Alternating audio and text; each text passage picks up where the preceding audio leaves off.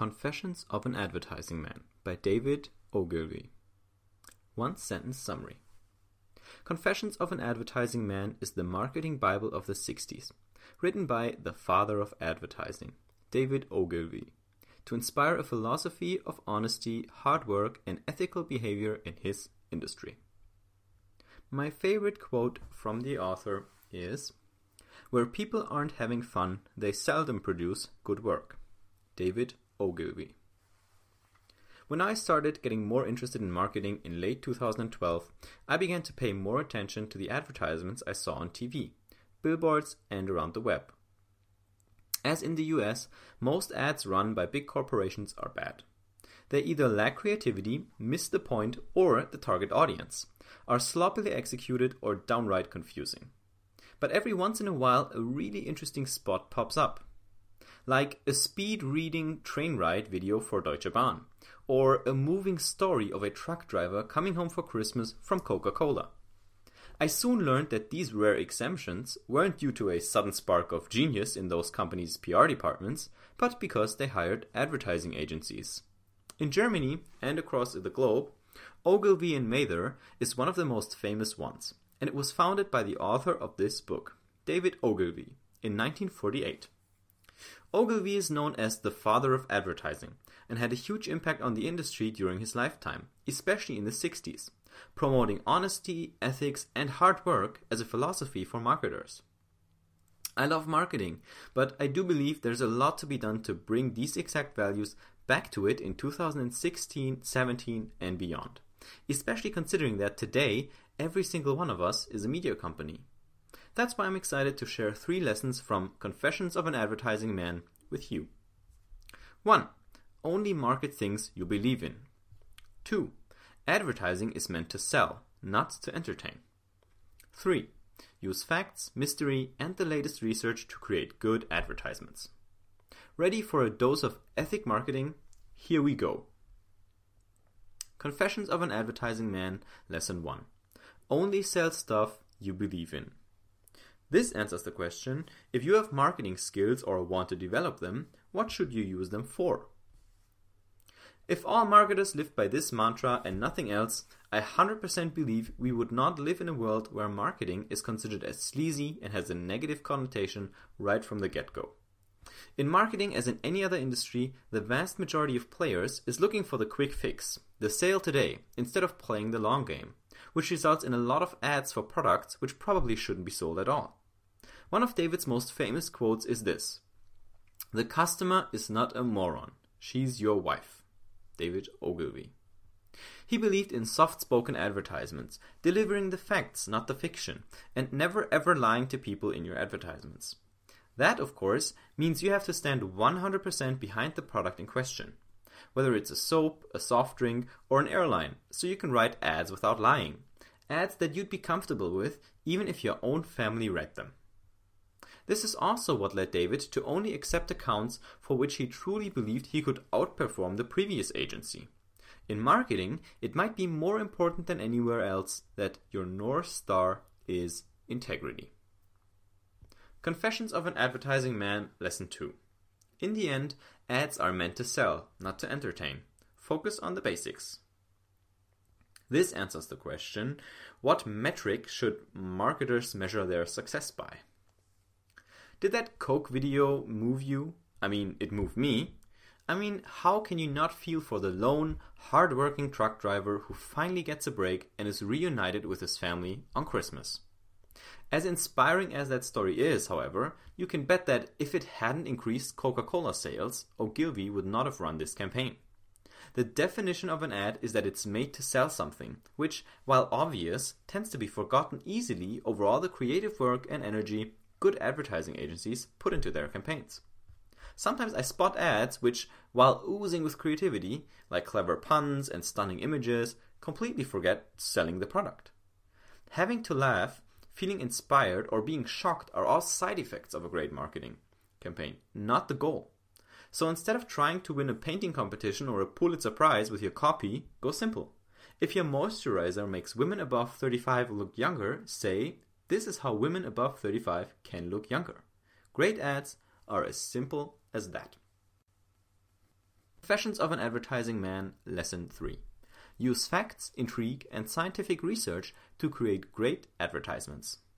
This answers the question what are the three components of a great ad? As the world gets noisier and noisier, creating unique marketing campaigns that stand out gets harder and harder. David Ogilvy used a three pronged approach to get people's attention and hold it. And it's still as relevant in 2016 and in 2017 as it was in 1963 when this book came out. Part number one give people the facts, even if they're not special.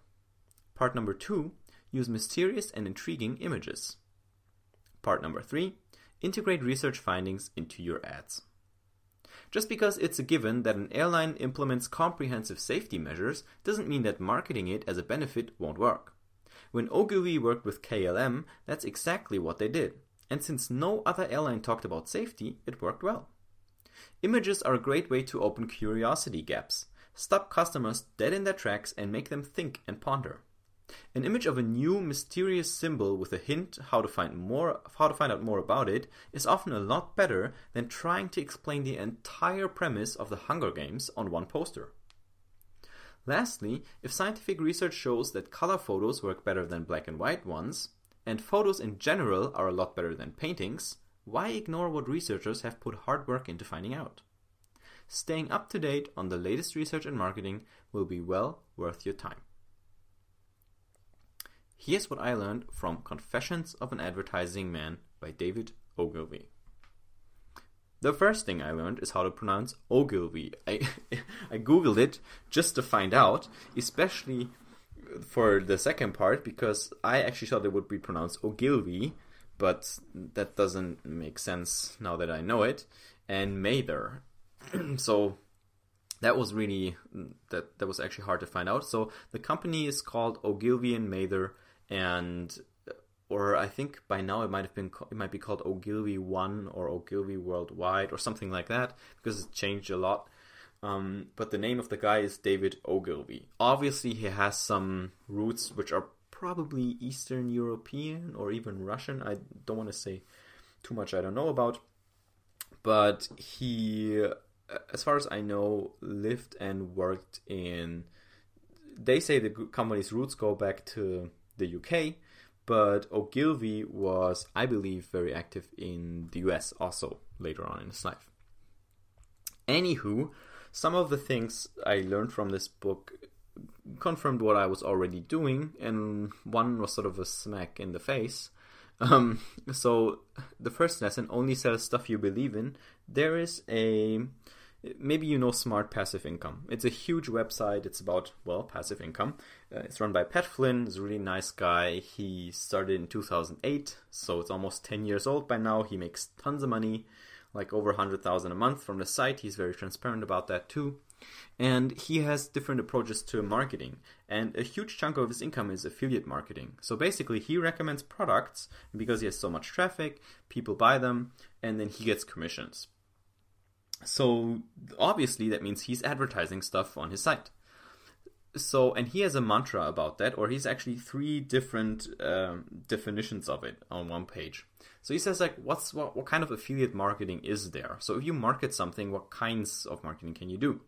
And so there is the removed aspect where you have no affiliation with the company, not really anyway. You just see it so it sells and it might get great commissions. And so you might have never driven a BMW, but you know if you sell one, you get 10% of the price. If you sell a $100,000 car, that's 10 grand.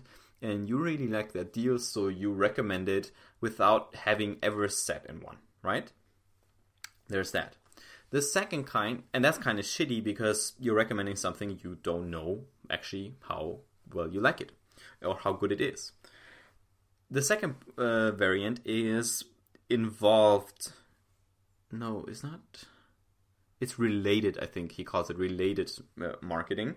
So then you would have some affiliation, like you know the person behind the product. Let's say your friend creates a beef jerky company and your friend starts selling beef jerky and you know your friend is a good guy or girl uh, let's say it's a girl she's very diligent she does her homework she delivers on time Uh, she's reliable. You know that because you've known her for years. So you recommend her beef jerky on your email newsletter. Now that's re- related. You have an affiliation. You have verified the person behind the product, but you still haven't tested the product, right? So it's one step better, but still, yeah, there's something missing. And the last one Pat calls involved marketing, and that's actually the only kind I want to do. And so far, I'm 99% sure I want to keep the door open, so don't say shit. But I'm 99% sure that's the only kind of marketing I have done so far, which is involved marketing you know the product, you've used the product ideally for a long time, you stand behind the product, uh, you're convinced of it, you know a lot of stuff about the product, you know the product better than most people, and so on, right? So you know this thing.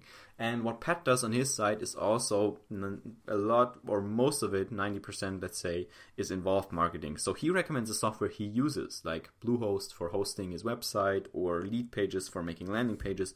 And you can see he uses that software to sell his own stuff and to make his stuff. So that's a much more powerful play to make, right? And that goes right back to lesson one only sell stuff you believe in. And I find it's pretty tough to believe in something you haven't tried for yourself. So if you ever market something, I would recommend that. So, for example, it was perfect that I got an internship back when I did in three years ago at BMW M because out of all the say um, performance cars from BMW, Audi, and Mercedes, BMW is the brand I've always believed in the most. I've driven BMWs, um, I've driven Audis, I've sometimes driven Mercedes, but BMW I have the most experience with. It's the kind of car my family drives. Um, it's the one I like the most. It's the one I think is the most sporty, and so on, right? So I was 100% behind that, and I poured my heart and soul into it, and that's why I got a great review at the end, too, because I worked with a product I believed in. So, second lesson, that was a smack in the face because ads are meant to sell and out of all the stuff i do a lot of it is marketing right? Because right now every one of us mark we all market ourselves in one way or the other. Like whether you like it or not what you post on facebook is sort of a marketing campaign of you. So and that reflects on you either way whether you like it or not. People are going to form opinions about you based on what you post on facebook on snapchat on instagram on twitter. So but for me specifically, because I am trying to sort of make a living from all the stuff I do, my ads are meant to sell. And often I've written shitty copy.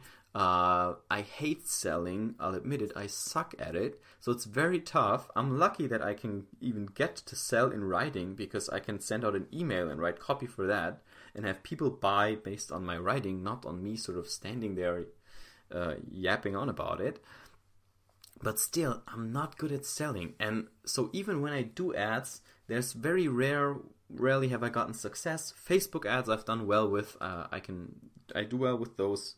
Uh, and uh, one other thing i did well with i want to get into the next lesson.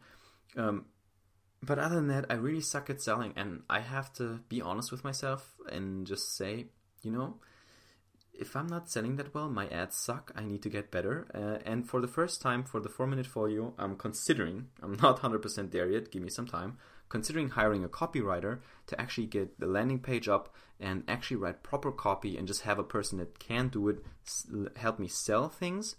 And that's that, right? So, because I suck at it, obviously I'm no good, and if ads don't sell, then they're not doing their job. So, that's just a hard fact. And lastly, use facts, intrigue, and scientific research to create great advertisements.